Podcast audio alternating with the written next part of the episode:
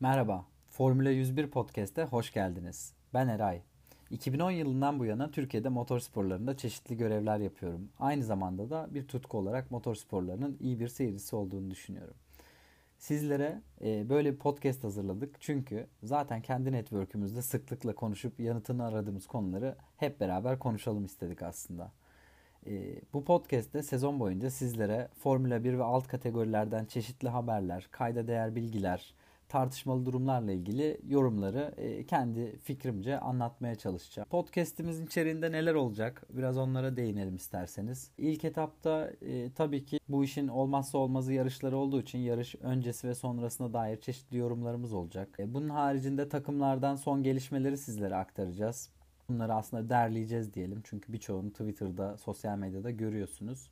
Ve yine e, aslında kendi meraklarımızdan yola çıkarak FIA'nın e, güncel kural kitabında şu anda 2022 yılı için yayınlanan kural kitabından çeşitli incelemeler yapacağız. Kendi kafamıza takılan ya da sizlerin sorduğu çeşitli konuları yanıtlamaya çalışacağız. Bunun haricinde artık motor sporlarında Türk temsilcilerimiz giderek çoğalıyor.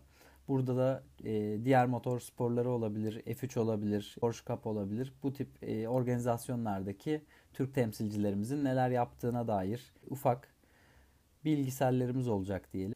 Aslında günün sonunda birlikte yeni şeyler öğreneceğimiz, karşılıklı tartışabileceğimiz ve aslında bu sporun keyifli yanlarını hatırlayacağımız ve tanımayanları da tanıtacağımız bir içerik olmasını e, diliyoruz ve Lights Out and Here We Go diyerek e, podcast'imize yavaştan başlayalım.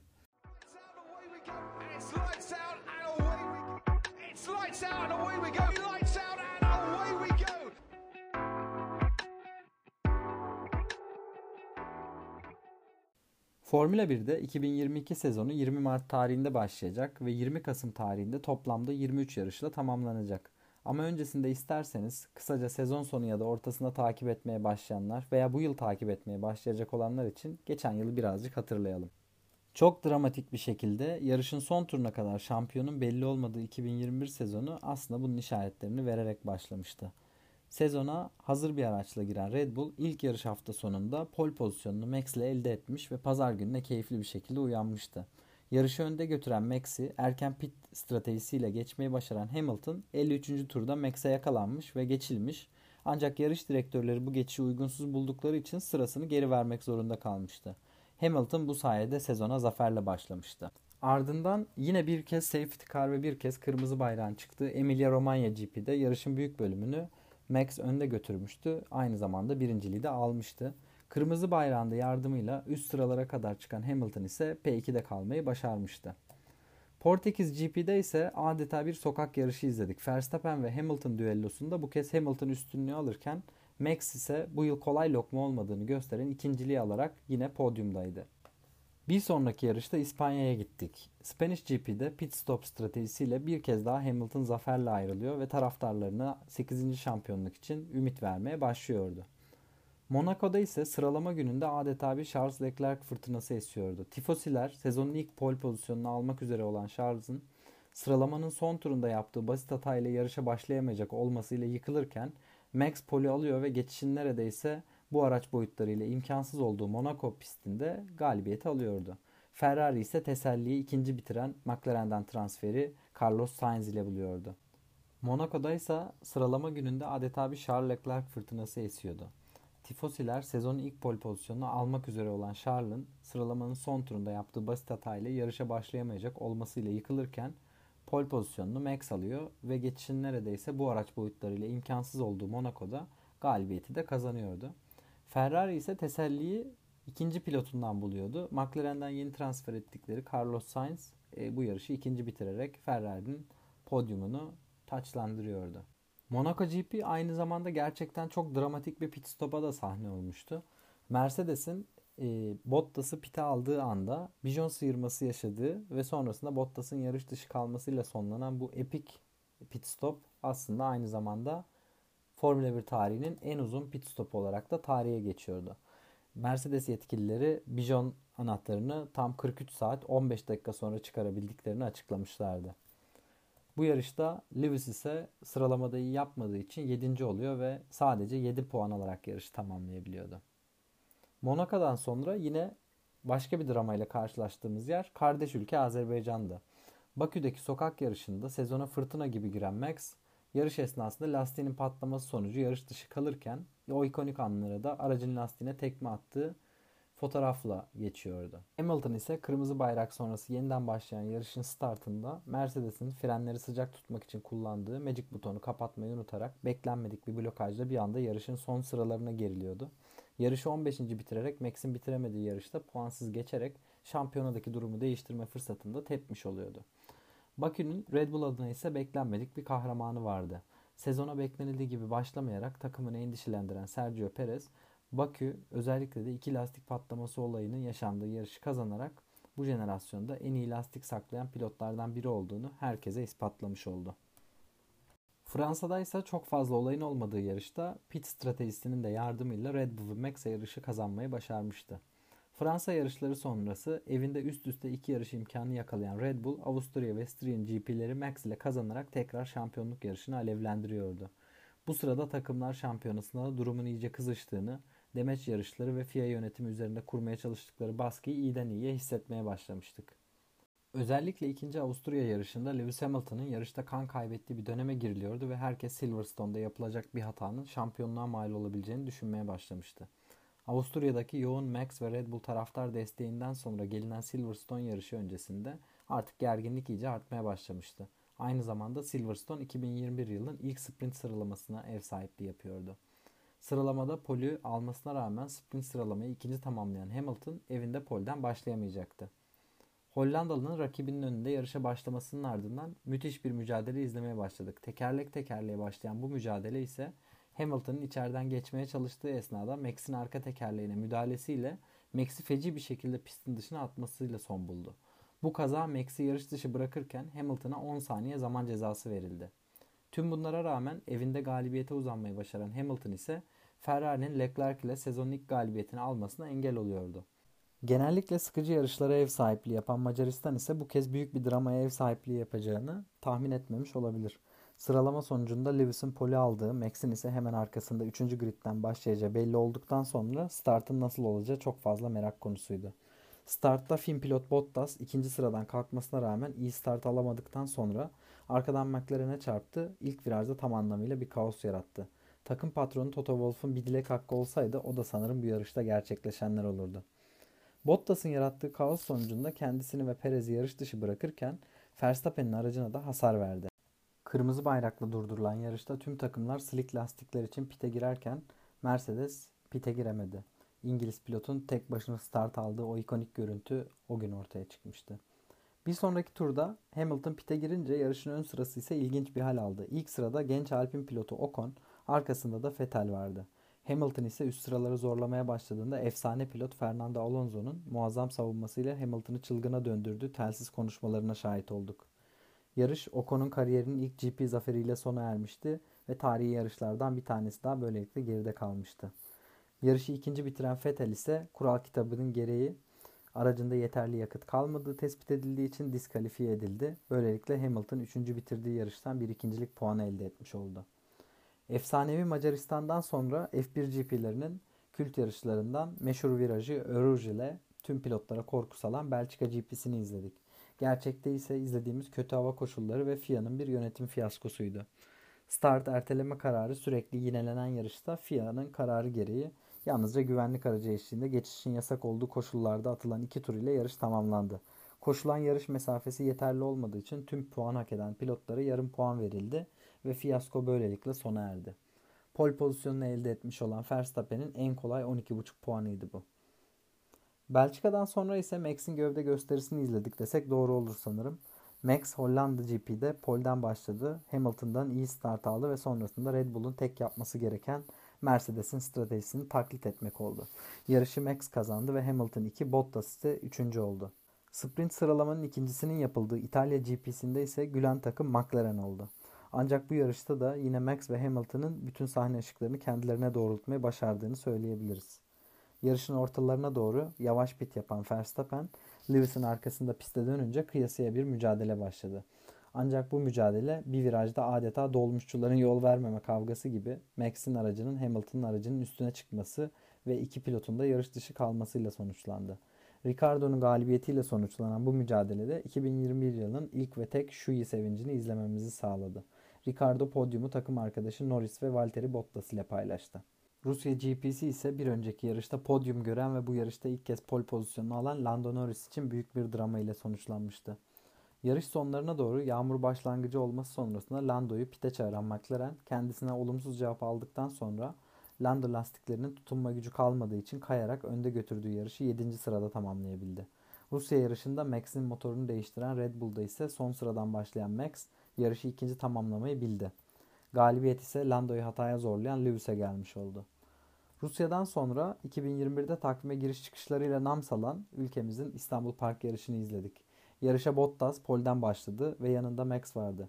Motor değişimi sebebiyle 10 sıra cezası olan Hamilton ise 11. sıradan start aldı. Yağmur altında geçen yarışta Bottas liderliği bırakmazken Max ikinci oldu ve Hamilton'a bir türlü geçiş imkanı tanımayan Checo Perez haklı bir üçüncülük aldı.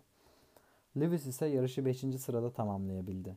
İstanbul 2021'deki diğer yarışlara göre sönük bir yarışa ev sahipliği yapsa da Red Bull'un istediğini aldığı yarışlardan biri oldu.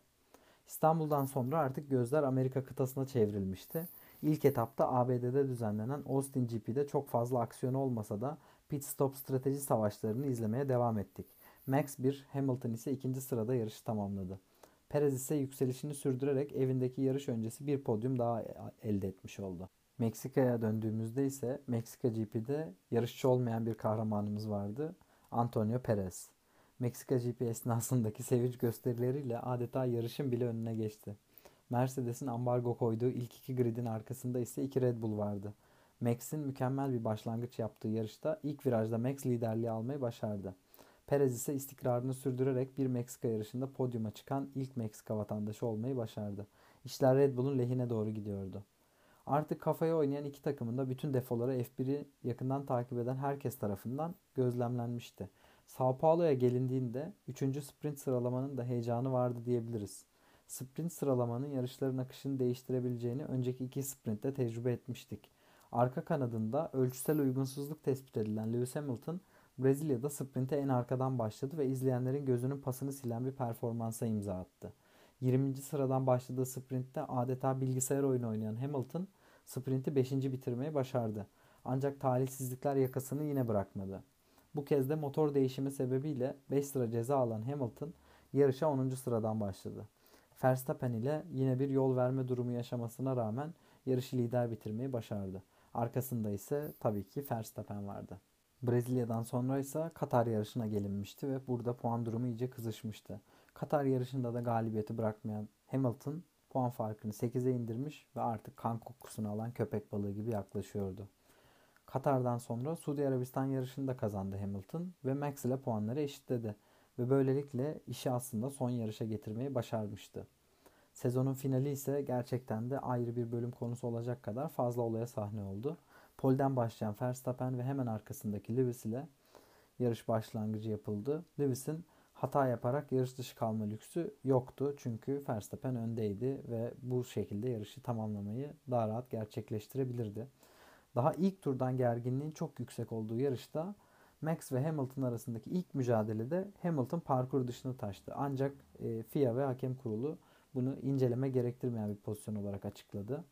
Verstappen'i önce pite aldı Red Bull. Pistte Perez'i bırakarak Perez'in lastik koruma avantajıyla Hamilton'a zaman kaybettirmesini umuyorlardı. Tam olarak da öyle oldu. Hatta belki de Red Bull bile bunu bu kadar iyi ummamıştı. Perez'in yaptığı mükemmel savunma sayesinde 3. sıradaki Verstappen Hamilton'a saniye saniye yaklaşıyordu ve tüm dünya parmaklarını ısırarak adeta bunları izliyordu. Hollandalı yaklaşmasına rağmen bir türlü geçiş yapabileceği mesafeye kadar gelememişti. Ama bir anda Latifi pist ortasında bir kaza yaparak safety car'ın girmesine sebep oldu. Safety car'dan sonrası ise gerçekten çok daha heyecanlıydı. Pistin temizlenip temizlenemeyeceği ve ne kadar sürede bunun yapılacağı belirlenirken çok spekülatif FIA Red Bull ve FIA Mercedes telsiz konuşmalarına da şahit olmuştuk. Tüm bu olaylar sonucunda FIA yalnızca yarışın ilk ikisini arkasındaki ekibin geçmesine izin verip son turda sadece Max ve Hamilton'ın arka arkaya olduğu muazzam bir yarış izlememize hatta son tur izlememize sebep oldu. Şu anda bu konuda tartışmalar hala devam etse de turbo hibrit çağında Red Bull ve Mercedes Mercedes'in bu mücadelesi aslında Mercedes'in bir noktada dominasyonuna bitirmesi veya eşitlenmesi sezonun herkes için e, ağzında bir tutam bal bıraktı diyebiliriz. Bu muazzam yarış sonrasında Max Verstappen Formula 1 kariyerinin ilk şampiyonluğunu elde ediyor ve Formula 1 tarihine geçiyordu. Lewis Hamilton ise 8. şampiyonluğu alma şansını belki de bir sonraki sezona bırakıyordu. 2021 sezonu tabi bunların dışında birçok hikayeyi de içinde barındırdı. Mesela neler vardı? Şöyle bir hatırlamak gerekirse Lando Norris. Lando Norris çok iyi bir çıkış yapmıştı. Sezona da güzel bir girişle e, çeşitli podyumlar almıştı veya kafaya oynayan yarış sonuçları elde etmişti ve performansıyla gerçekten de göz dolduruyordu İngiliz pilot. Ancak e, Soçi'de yaşadığı talihsizlik sonrasında kendisinde ciddi bir düşüş gözlemledik. Aynı zamanda Ferrari tarafına baktığımızda da Charles Leclerc'in bekleneni veremediği diyebileceğimiz sezonda Ferrari'nin pilotlar takımlar şampiyonasındaki üçüncülüğünde önemli rol, rol oynayan Carlos Sainz'i gördük. Tifosiler aslında ikinci pilot olarak gördükleri pilotun ikinci pilot olmadığını biraz da görme şansları yakaladılar. Yine ilginç hikayelerden bir tanesi de Japon pilot Yuki Tsunoda'nın başarısız F1 kariyeri başlangıcı sonrasında Alfa Tauri'nin bir nevi hayatına üniversite sınavına hazırlanan bir öğrenci gibi müdahale etmesi oldu. Bu da sezonun ilginç detaylarındandı. Japon pilotu beslenme saatlerini, beslenme programlarını hazırlayarak, İngilizce kursuna yazdırarak, özel dersler aldırarak tekrardan İtalya'daki yaşamına konsantre etmeye çalıştılar. Yine Macaristan yarışında Ocon'un ilk Grand Prix yarışını kazanması gerçekten ikonik anlardan biriydi. Alonso, Alonso tam 7 yıl sonra ilk kez podyum gördü. Alonso'nun da e, Formula 1'e dönüşü, Alpine takımıyla yaptığı uyum ve e, takım arkadaşına kazandırdığı Grand Prix galibiyeti diyebileceğimiz savunması da dahil olmak üzere Alonso da güzel bir sezon geçirdi. Bottas'ın Mercedes kariyeri sona erdi. Kariyerine artık Alfa Romeo'da devam edecek. Bu da 2021'in e, çok merakla beklenen kararlarından biriydi. Aslında ne zaman olacağını bekliyorduk. E, Kimi Raikkonen'e veda ettik. Kimi Raikkonen Abu Dhabi'de Formula 1'deki kariyerinin son yarışına çıktı ve e, teknik problemlerden dolayı yarışı tamamlayamadan veda etmiş oldu. 2021 yılında en çok konuştuğumuz konulardan biri de FIA yönetiminin başındaki Michael Massey'nin sezon boyunca yaşadığı diyaloglar. Gerçekten çok enteresan diyaloglar, enteresan cezalar, kural kitabıyla uyumlu mu değil mi tartışılabilecek kararlar verildi ve e, bu tutarsızlıklarda birçok spekülasyona sebep oldu. Şu anda da belki de Michael Massey işinden olmuş olabilir. Diyelim ve gelelim 2022 sezonuna. 2022 sezonunu bolca konuşacağız ama öncelikle yeni araç tanıtımları, yeni yarışlar, bu sezondan genel olarak F1 otoritelerinin beklentilerini sizlere kısaca özetlemek isteriz.